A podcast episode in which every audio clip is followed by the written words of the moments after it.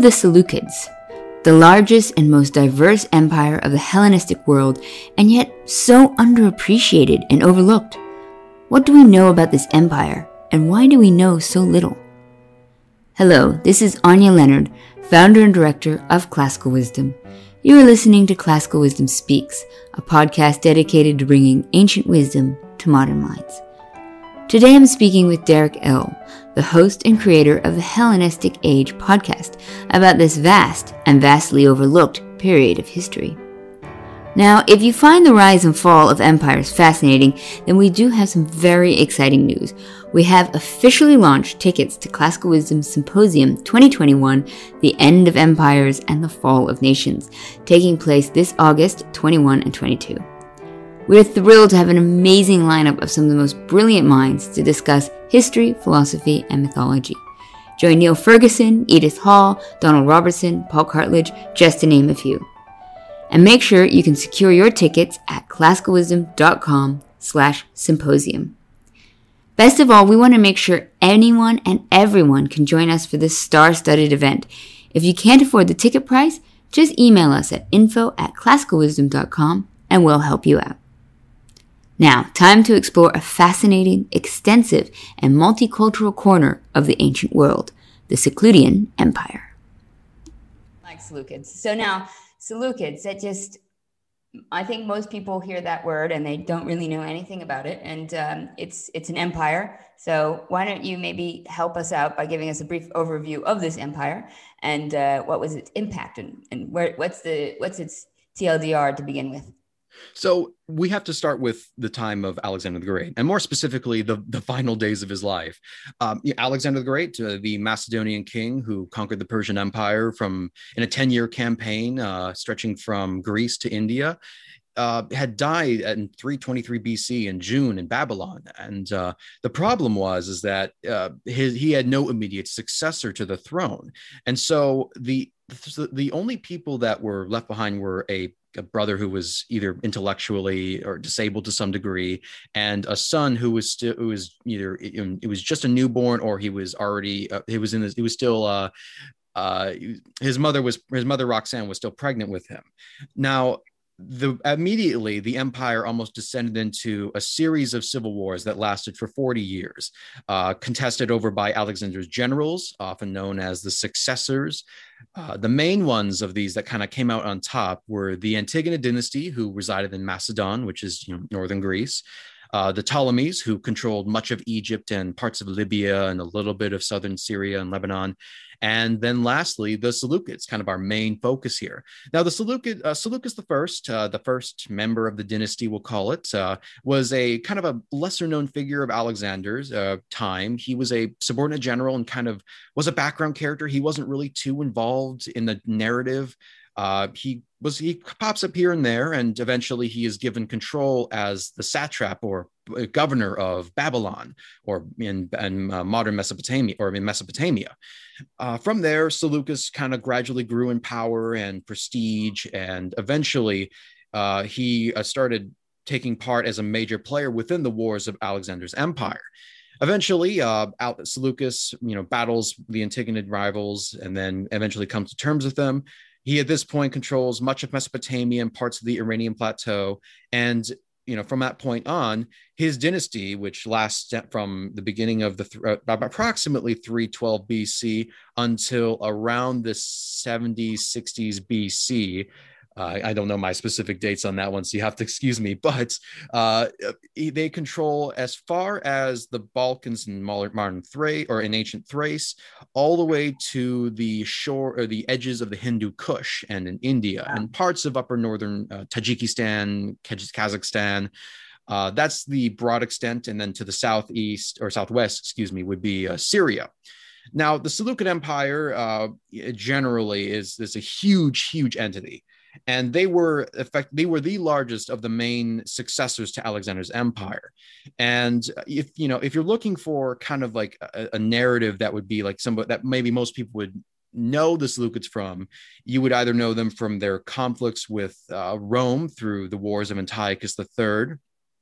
Alternatively, uh, the Wars of the Maccabees and the Book of Maccabees, books one and two of Maccabees from the Bible. Uh, that's speci- especially uh, referring to the rebellion of Jerusalem and Judeans, or at least some faction of Judean uh, subjects from King Antiochus IV Epiphanes, and that's kind of a subject we'll definitely talk about in a little bit. But the Seleucid Empire is just this large ethnic entity of, you know, although it's ruled by Greeks mainly, uh, Greco-Macedonian rulers, they controlled a, a huge diversity of populations ranging from you know Babylonians to Aramaic, Aramaic speakers of all varieties, uh, Jews, Iranians, steppe peoples, uh, as far as modern Afghanistan, like I mentioned, and it was a challenge to maintain it. Now, there's always been a discussion as to whether the Seleucids were, you know, a, a kind of this like lump, this you know lumbering giant that broke easily at the touch because there was a it, you have kind of high points and low points where the greatest extent of the empire was under Seleucus the First. You have a couple, you know, decades of relative peace, but then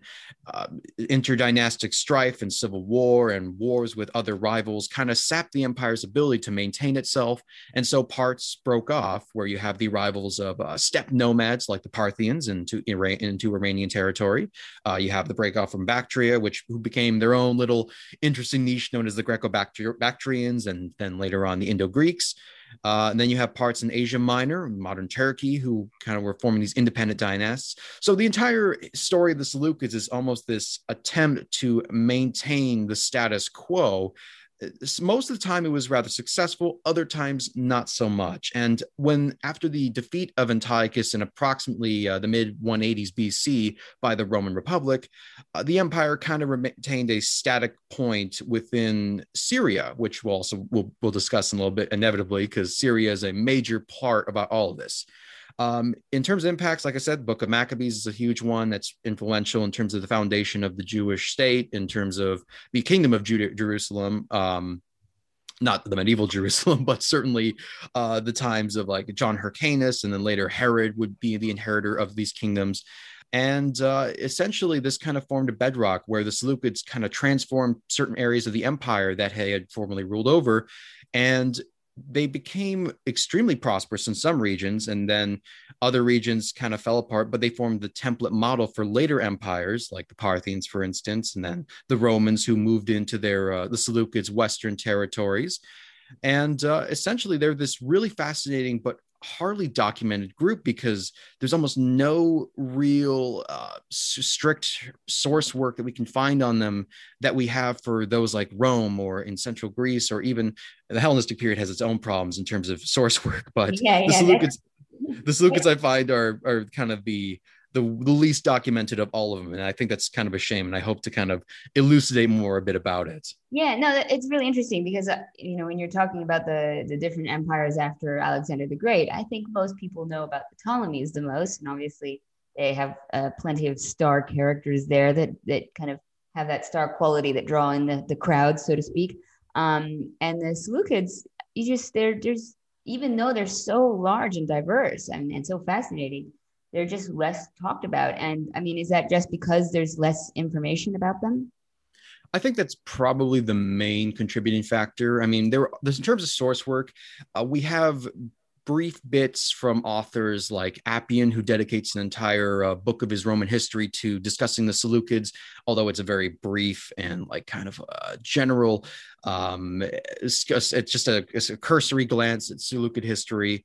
Uh, there's also the uh, history. There's also Babylonian and Aramaic documents recovered, like such as the Babylonian Chronicles, which are written in uh, cuneiform, Akkadian, that kind of give us brief indications of what rule was Seleucid rule was like in Babylonia, and it was written at the time. So that's like the only contemporaneous evidence we have of Seleucid rule.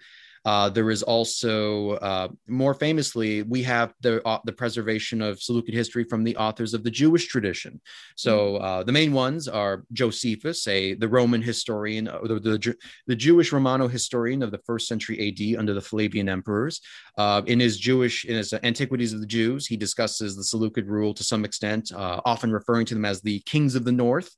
Um, he dedicates also to discussion about the Maccabean revolt And uh, generally, with the Seleucid or the Jewish perspective, the Seleucids, it's a bit more hostile. Uh, especially, this can be seen with uh, the Book of Maccabees. Now, um, from memory fails me of which Maccabees book it is that's particularly hostile. I believe book two of Maccabees is the author because they're written at different time periods, and the authors are clearly uh, slanted in different directions, but they are incredibly hostile. Where they refer to Antiochus the Fourth Epiphanes, which means godlike, as Antiochus the Fourth Epimanes, the mad. Uh, they view the Seleucids as almost like this oppressor who's trying to root out Judaism by forcing uh, Hellenization and conversion. And there is some degree of truth to that, but it's a bit more complicated. And uh, the Maccabean revolt is kind of this uh, little nebulous of, uh, you know, it's rooted in that Jewish religious history that's so powerful in the modern, in, in terms of religious landscapes of today. Whereas there's probably a bit more nuance to it, but still, that if that's that that's one of our major sources is a very hostile one like them. Uh, Polybius of Megalopolis, a Greek historian of the uh, second century BC, is considered often the best historian of the Hellenistic period, if not among the best historians in ancient world. Yeah. Uh, they, he talks about a little bit. Unfortunately, we have very few bits from from uh, from uh, Polybius. We have tantalizing bits though. Uh, he talks about the reign of Antiochus III, uh, who is often considered the greatest of the of the Seleucid kings after Seleucus I himself.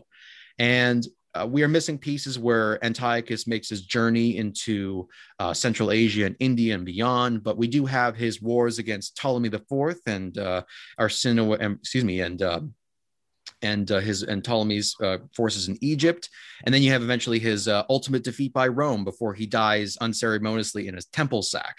So again, we just don't have the source work that we like to, and then even then, most of the sources kind of portray the Seleucids as almost this sort of other or or they're downright hostile. So it does take a lot of work to try to even piece together a chronology of Seleucid sources, never mind actually getting like characterization of its main kings, of figuring out who did what.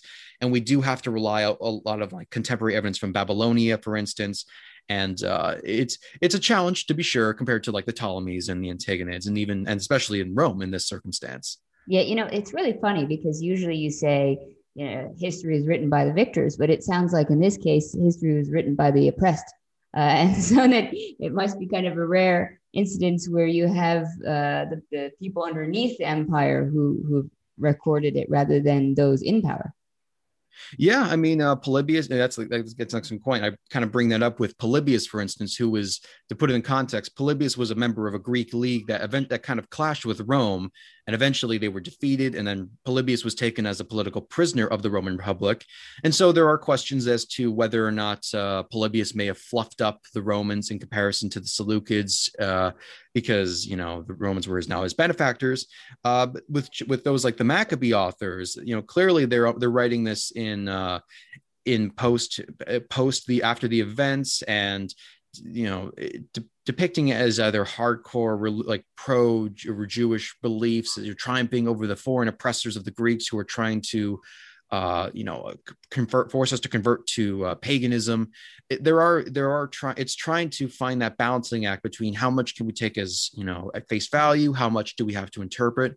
And that is kind of true with all ancient sources which i think is what makes it so fascinating but I think that with Seleucids in particular, I mean, the Ptolemies have their own issues, you know, in terms of their perception by ancient authors as slovenly, debaucherous, and uh, just general corrupt. Corrupt. The Seleucid Empire, Emperor, uh, Seleucid kings kind of come out a little bit better in terms of the characterization, but we still have to deal with that lack of sources, and what we have is just so poor in general that it just takes a lot of effort and by scholars to try to reconstruct anything. Yeah, and I guess it's it's interesting because you have such a diverse empire that the relationship between the kings and queens and their people must be very different depending on the region because obviously they would have different interactions with the Jews versus the Bactrian Greeks or whatnot. That that that isn't a consistent uh, relationship, whether they're good or bad. Yeah, the salute. I mean, that's one of the things about um, the question with Hellenist, with Hellenization and the Hellenistic period is, you know, how much can we describe uh, these essentially largely Greek overlords over an indigenous population that greatly outnumber them.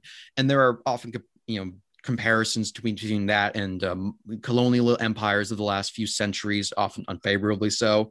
Mm-hmm. Um, it's a little bit more nuanced where it isn't uh, I won't think that uh, it's essentially just uh, Greek kings spreading Greek culture and you know uplifting the land, but it's also not them just uh, partially t- adopting these traits of these uh, of, of these peoples to kind of just placate them.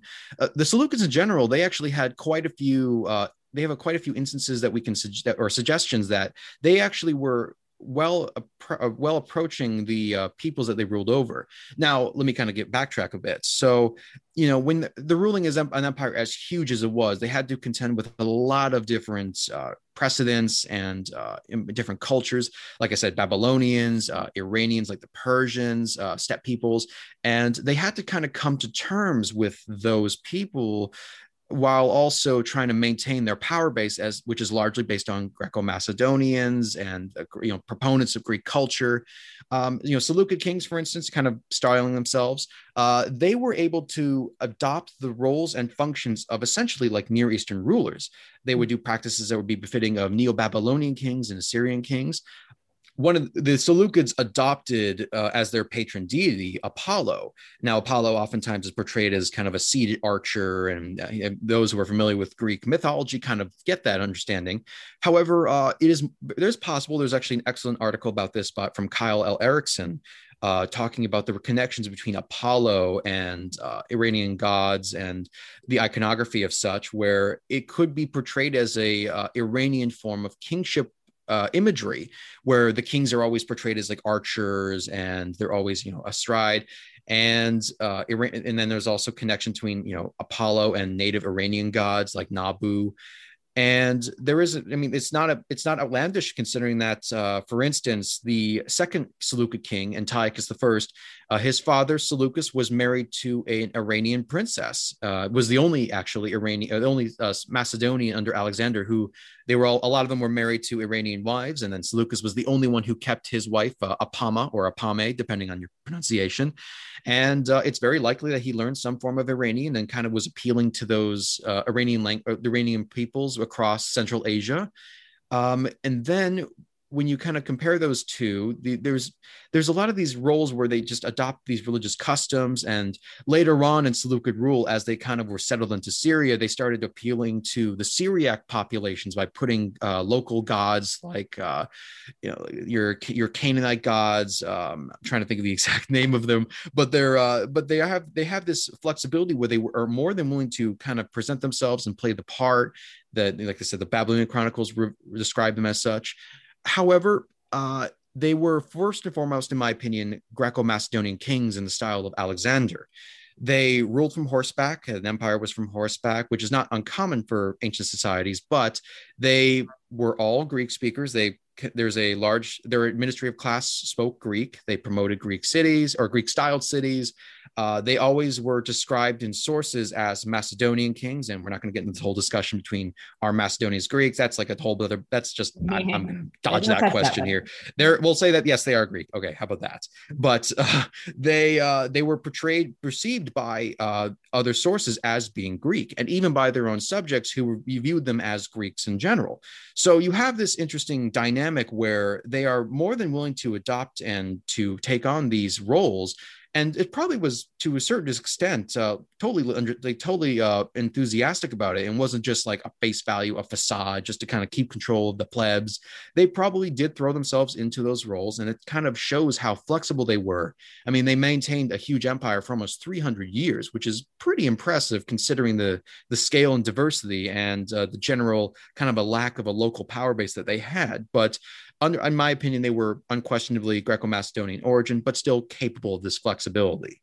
Yeah, no, it's interesting because I would say that that the Ptolemies did that as well, right? I mean, like not all of them, but I know like Cleopatra learned Egyptian and was also replicated local Egyptian gods in her like iconography and things like that. So I, I wonder if it was a kind of a more universal tactic among that time period, or is, is it is that sort of more uniquely to the Seleucids and the Ptolemies to sort of integrate the local cultures into their rule?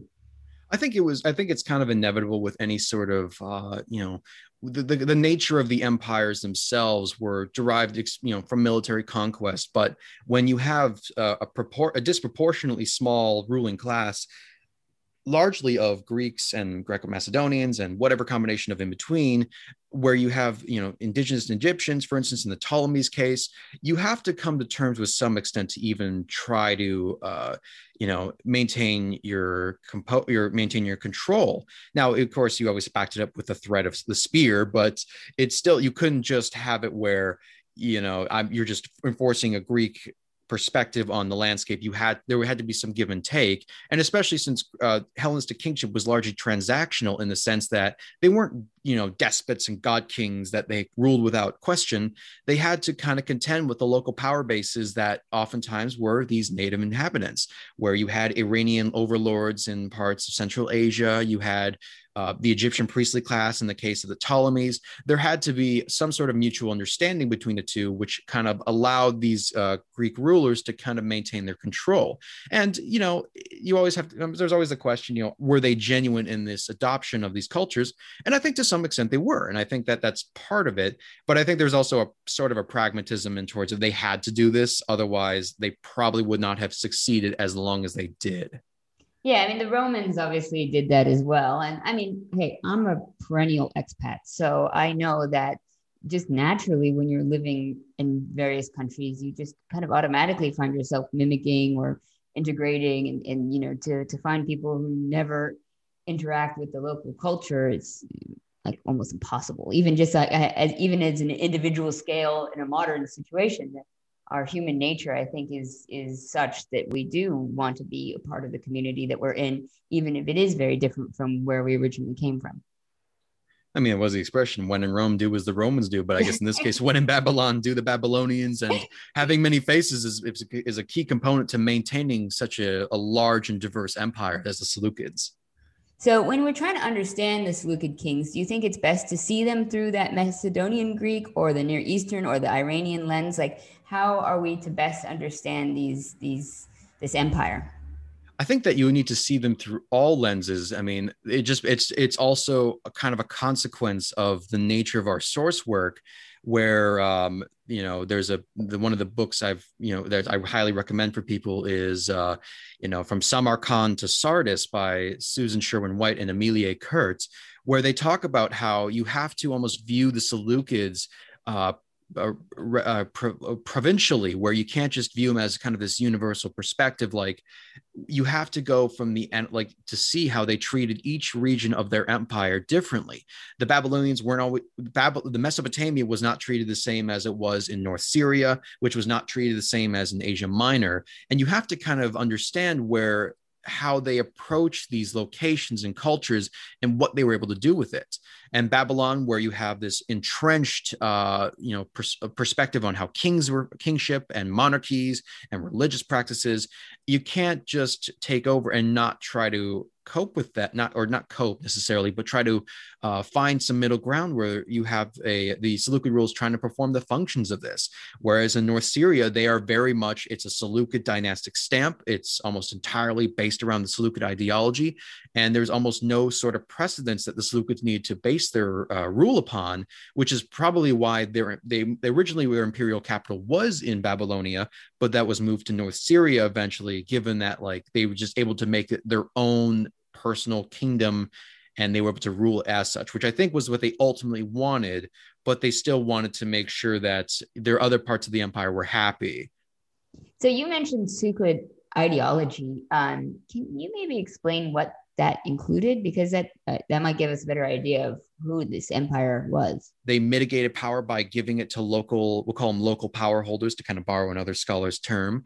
Uh, what that means essentially is that they had to kind of come to terms with local dynasts or warlords and essentially gave them a certain degree of autonomy and control, which allowed them to kind of have a degree of uh, prestige, such as, you know, minting coins in their own name, kind of styling themselves, at least the imagery of themselves as monarchs. But in reality, they were serving the Seleucid interests because the reason why that is is because the Seleucids were by and large preoccupied with affairs on their western front, um, and that would be specifically referring to the Ptolemies, who were kind of their main rival, but also often on the Antigonids as well in Macedonia. Um, the only way that the Seleucids can mitigate this is by operating with a we'll call it a peripatetic government. Essentially, the Seleucids were always on campaign, but that doesn't really mean that they were always like on the march for war, even though a, a ridiculous number of the Seleucid uh, kings, the first, especially the first 14, died in military engagements or while on military campaigns. Uh, they were always marching and moving along the empire through their through uh, to city to city, uh, passing through the countryside. And this kind of did a couple different things. One, it's kind of ease the burden of hosting, I guess, a specific capital and trying to deal with the different threats on the front of the empire. Now, uh, Syria was essentially its main capital, but there was no main capital city, we'll call it. There were multiple capitals depending on the region. Uh, Sardis in Asia Minor, for instance. Uh, you had a couple of a couple of the major cities like Antioch and Seleucia and the Pieria, and then you had Seleucia on the Tigris and Mesopotamia, and so on and so forth. Uh, they would move through these regions to kind of make their imperial presence known and felt. They would be dealing with direct delegations from cities and from representatives of cities because they would be ultimately kind of this the locus of power that would move across the empire to try to to uh, make sure that their presence was felt. Otherwise, uh, you had instances where satraps would revolt, uh, empire, uh, different uh, native inhabitants would go into rebellion, and it was kind of a juggling act. They had to really figure out a way to constantly be on the move while also dealing with threats on their front fronts. And now, uh, the most of the time, they were moving up and down uh, the Levantine coast and into Asia Minor. And it's very rare that they actually entered into their eastern satrapies, which would be, you know, Bactria and uh, parts of that area. But, uh, and that's, and there's possibly that's possibly led to the reason why the Seleucid Empire kind of fell off in the eastern provinces. Uh, they were actually pretty successful at this. Uh, there's it was almost ceremonial in aspect. Uh, we have a recording from Josephus that kind of indicates how the uh, would, when they entered the city, it would be this very elaborate affair where uh, it you know, the act of opening the gates in the first place was uh, a, sign of submission, but uh, the the priests of Jerusalem would come out and chant with torches as the kings would march into the city. They would play host, but then, given the enormous size of the Seleucid army and the cost of feeding this host, they would move on at their own terms. So this allowed uh, these regions to kind of get a breather and not be overburdened by the Seleucid presence and uh, that's the, that's probably the most unique aspect, or one of the most unique aspects when compared to their other Hellenistic monarchs, where the Ptolemies were pretty consistently based in Alexandria off the Nile Delta. The the, the Antigonids did not have as large of control; uh, they were just based largely in Macedonia, and they had their own capital cities. But the Seleucids, to kind of compensate for that huge administrative and logistical nightmare that was their empire, they really had to find a way to deal with it, and I, and uh, this constant movement was just one of those ways wow, it's amazing to imagine like the army coming in. They must have been terrified when this just rolling giant army came to town. That'd be probably a good way of keeping them in check. Just reminding them, hey, this is what we've got coming for you if you try to rebel.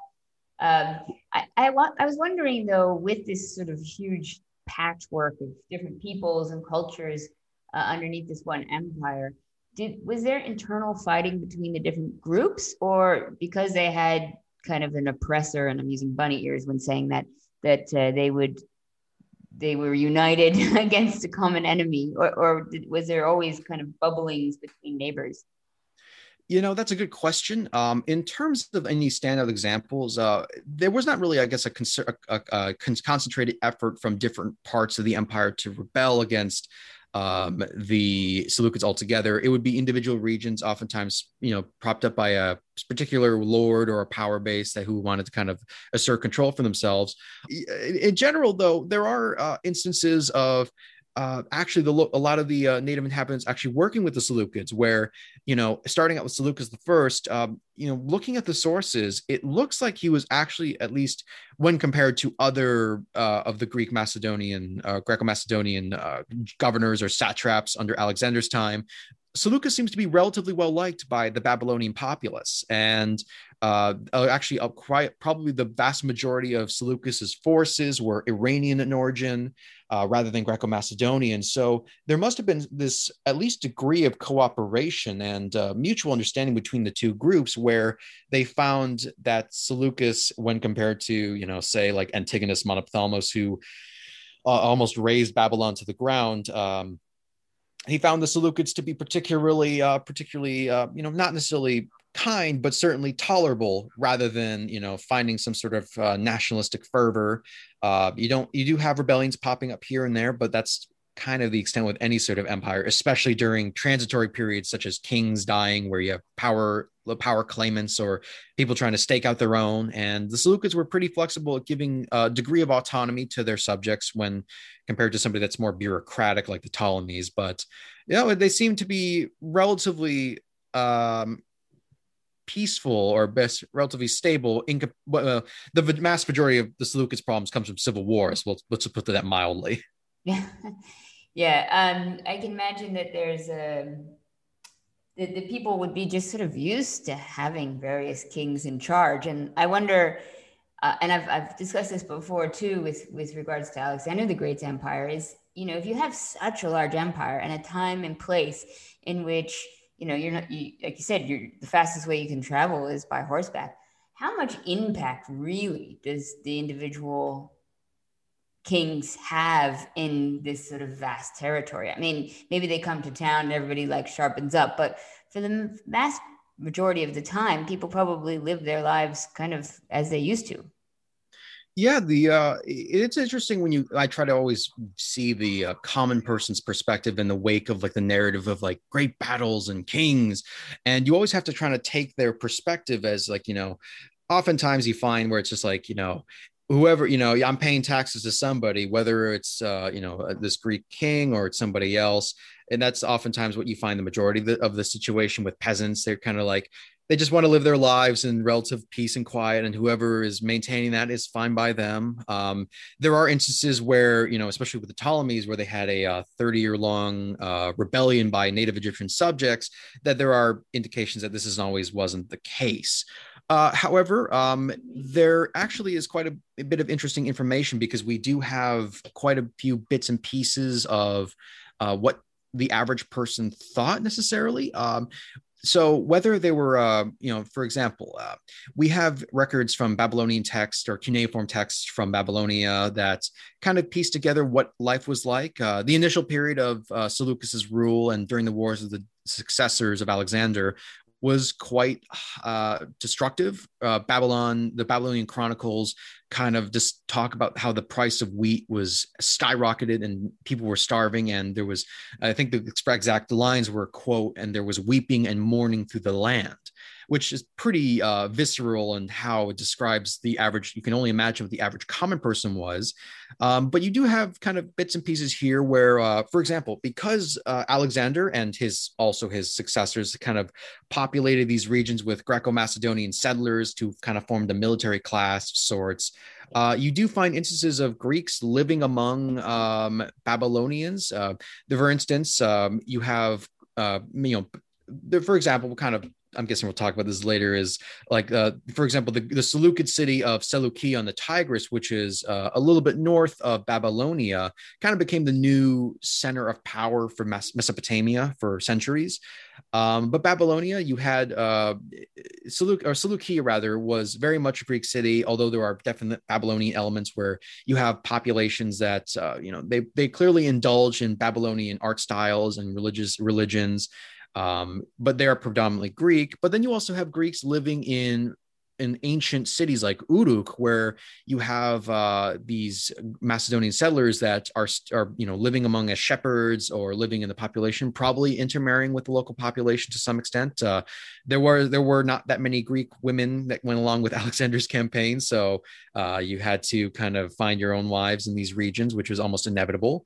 Um, but uh, you do have this uh, general perception of just life kind of goes on and i think that's kind of true with a lot of different empires barring the initial conquests where there's mass suffering and despotism not despotism but just just suffering inflicted due to the nature of warfare um, you just don't find, and for we, we just don't have as much in terms of daily life as we'd like to, but uh, it seems to be relatively quiet. We just have the perspective of the upper echelon in this case, which is a little bit unfortunate, but you know, you got to have to take what you can get.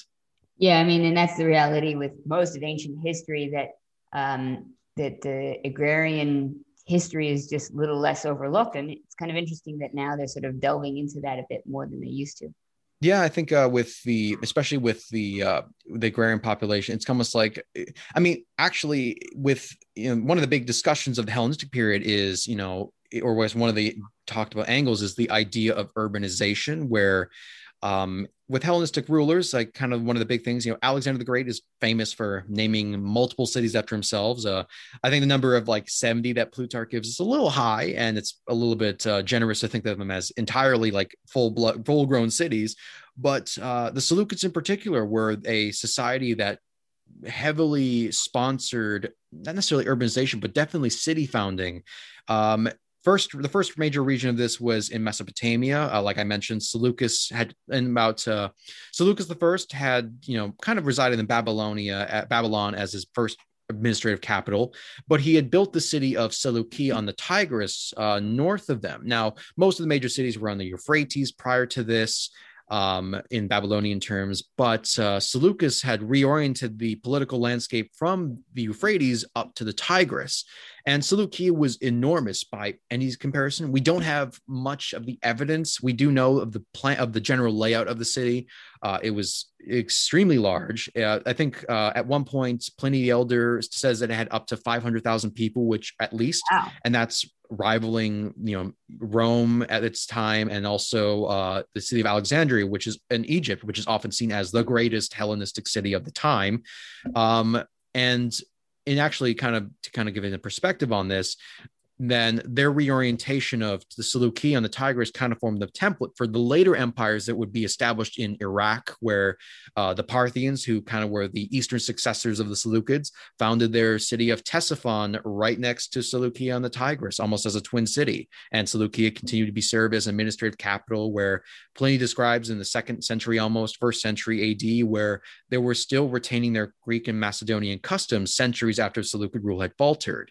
Um, and then later on, even later than the Seleuc than the Parthians, would be the Abbasid Caliphate in the uh, mid to late 800s, where they would establish Baghdad, one of the greatest cities in world history, in adjacent to Seleucia on the Tigris.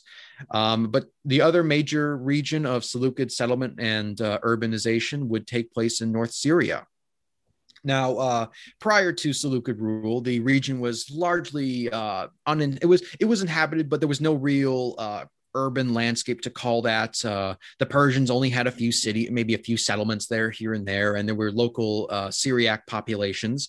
But uh, one of the Seleucid, uh, one of the Alexander's successors, Antigonus Monophthalmos, or Antigonus the One-Eyed, who was the founder member of the Antigonid dynasty that later ruled in Macedonia, for a time kind of controlled North Syria and began to plant cities bearing his name. However, when Seleucus won control of Syria following the Battle of Ipsus in 301, they began to transform North Syria into the urban and imperial, uh, like a centerpiece of the empire. Syria became heavily urbanized and densely populated. And uh, from approximately the end of the fourth century to the beginning of the second century, the population went from maybe half a million to well over two and a half million. Um, the major cities that formed kind of were, they're often described as the Tetrapolis. You have your famous ones like Anti- Antioch or Antioch on the Orontes, but known as the Antioch.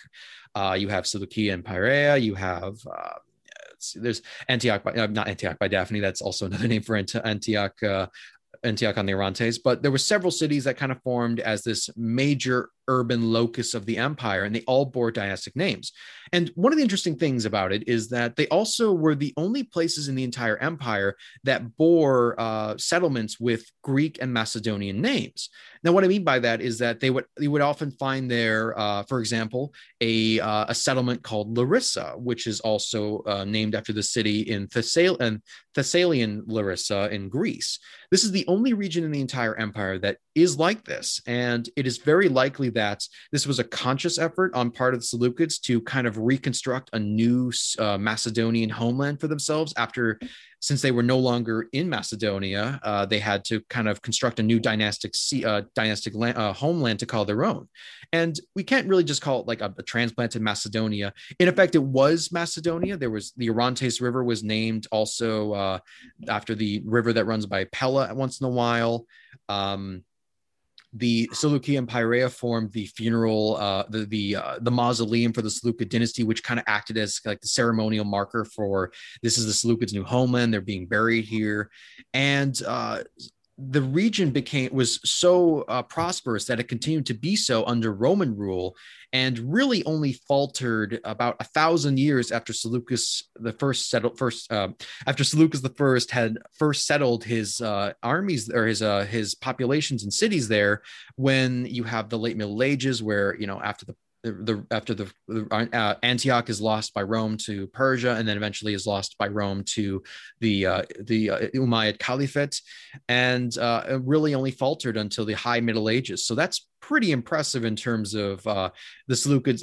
It's a testament to how much dedication and how well planned these regions were, and how they were able to transform the landscape that was relatively uninhabited to almost a Greek Macedonian transplant, but we're still retaining this imperial and highly urbanized and planned settlement region and there are you know you can't break a few eggs without making some you can't make an omelet without breaking a few eggs and there was probably some considerable strife that this caused but for the most part it was an incredible incredible uh, feat in terms of urbanization and planning and uh, quite one of the major political and economic legacies of the seleucids so um, it's almost like a magna graecia over again but uh, a couple hundred years later, uh, much much later. Um, so would you say what is the sort of like the lasting impact then of the Seleucids? Would you be able to sort of see their impact in these regions today? I mean, through this urbanization, or is there more elements that is sort of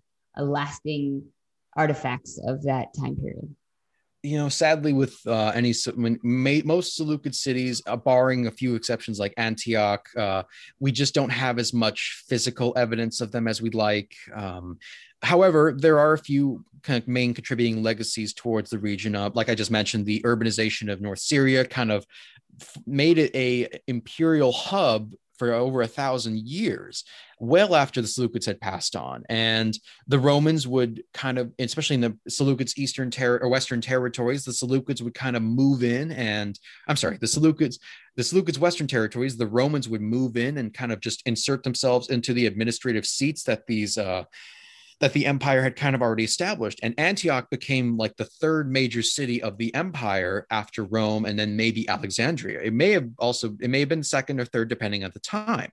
And that was one of the major things I kind of point out to with a lot of Hellenistic monarchies is that without their work in in uh, in the Eastern ter- in uh, in the Levant and Egypt and Asia Minor, you probably would not have the Romans would not have had nearly as much success as they did, and it kind of shows because the locus of power for the Roman Empire moved to these heavily Hellenized provinces and that's where they continue to remain all the way down to 1453 and the following the conquest of Constantinople by the Ottoman Empire.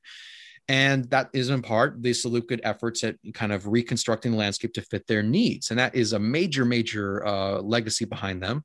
Um, another one, uh, kind of an interesting one I find, is what is known as the Seleucid era. Now, uh, prior to the time of Seleucus, uh, there was, and, and even contemporary to them, there was not really a kind of a, a, a, a, a we'll call it almost a uh, progressive system of time measurement or chrono- chronology. I mean, you did have a few instances here and there where you had um, the Olympiads, which is based on like, you know, every four years the Olympic Games would go on. So at a certain point, you reach the 170th Olympiad, which would be from approximately the mid 8th century down to whatever time that would be. And in, for example, in Greece and Rome, they would have uh, the annual, like they would describe events as in the year of the consul, which is the kind of the Roman magistrate, or the year of the archon in Athens, which are yearly uh, limits to power and yearly offices. So it kind of formed as a convenience uh, chronology chronology chronological system. And in the Near East, though, you always had things described in terms of regnal years. So, uh, in the third year of Ashurbanipal, uh, or they would describe momentous events such as, you know, and the in the year of the dragon boat is one of the kind of one that stand out to me. Um, but when the Seleucids kind of came in, uh, one of the major changes they made was the introduction of the Seleucid era. Now, essentially, uh, what they did was they created a fixed point in the year 312, 311. It, it depends on, uh, you know, because it depends on the use of the Babylonian or the Macedonian calendar, which had different new years beginning and ending. But in the Babylonian case, it began in 312 in April. And the Seleucid rule essentially started, made 312, 311 as year zero. now it basically start off as year zero and then each progressive year so be uh, in the first year of this in, in, year one year two and so on and so forth. So 310 be year one 309 would be year three and so on and so forth.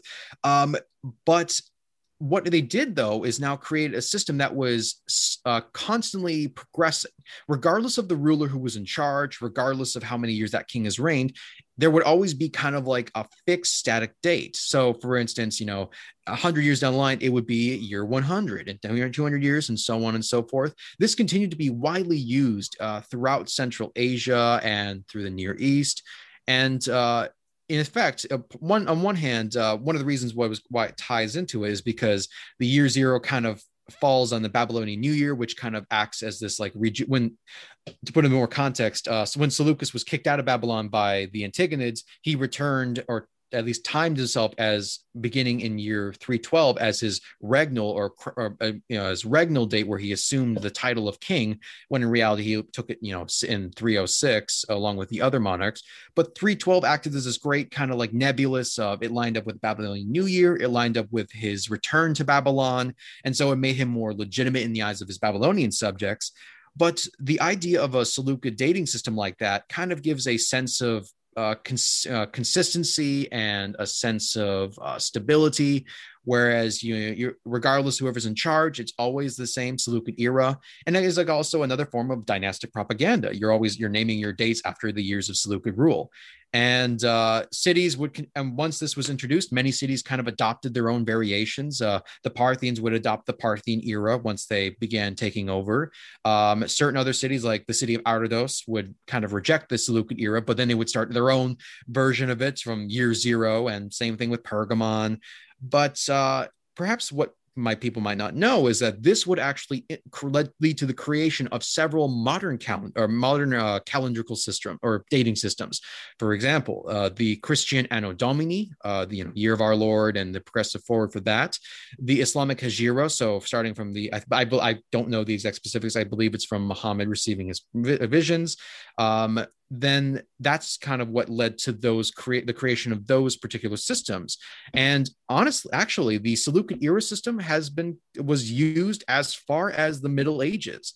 Uh, we still find Syriac gravestones in as far as uh, eastern as western China, uh, in approximately the region of Kazakhstan, where you have the Syriac religious uh, these uh, Manichaean, uh, not Manichaean, excuse me, um, you have Christians in Kazakhstan and China from in the Middle Ages that still are using the, the Seleucid era thousands of years after the last Seleucid king ruled in Syria. So I think that's an incredible, incredible concept. And it seems so mundane, but it just it's a, it's such a fascinating way in how they perceive themselves and, their empire and again i if you're interested in the subject at all i do recommend uh, uh, Time and Its Adversaries in the Seleucid Empire by Paul Kosmin, if you want to really go into the whole system. But I think that's one of the most interesting aspects of this empire. And I think that's what kind of elevates them in some perspective as to why I find them so interesting because it's such a unorthodox way of approaching rule.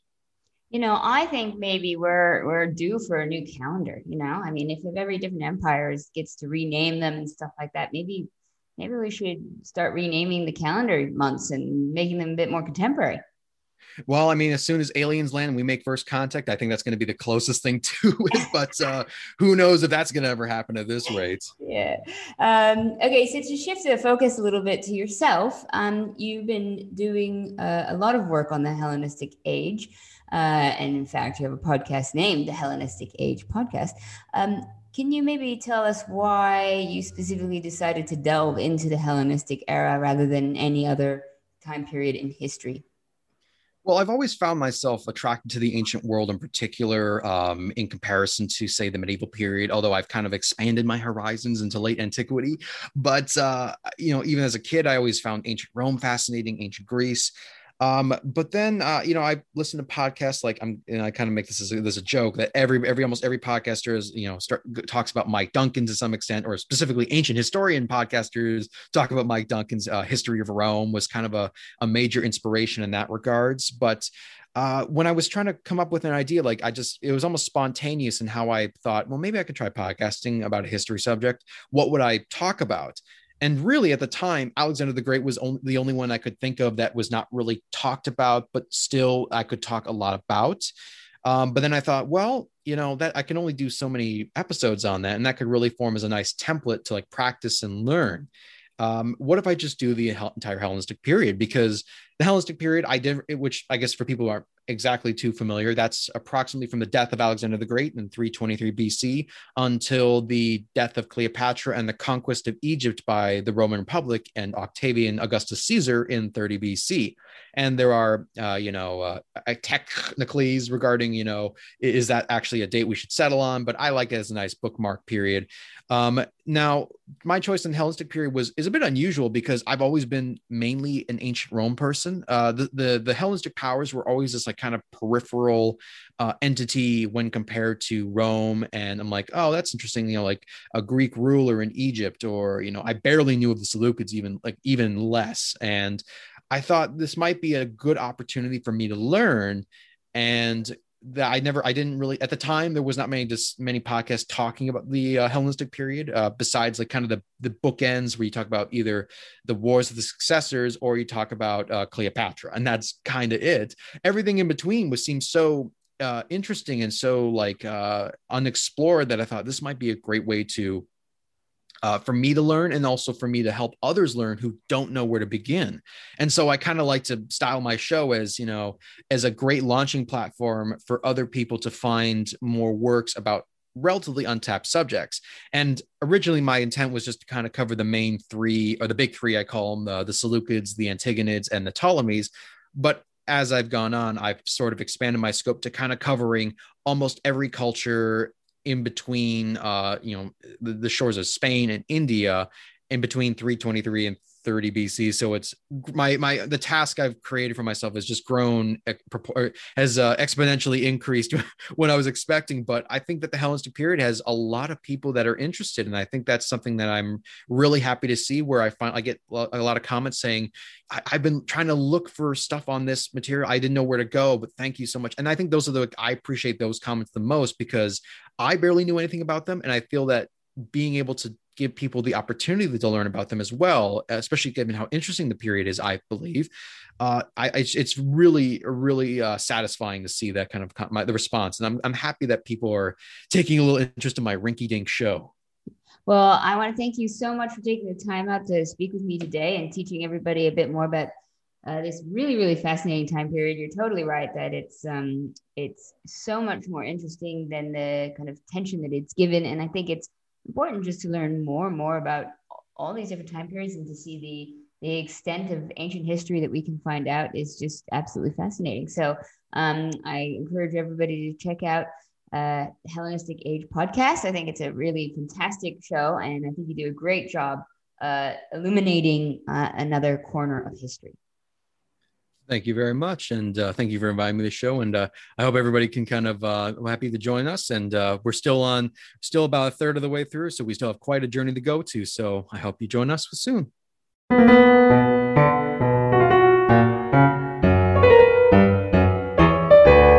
Thank you for listening to Classical Wisdom Speaks, a podcast dedicated to bringing ancient wisdom to modern minds. You can learn more about the Hellenistic Age with Derek's podcast at HellenisticAgePodcast.wordpress.com or follow him on Twitter at twitter.com slash HellenisticPod. Also, please remember to get your tickets for this year's symposium.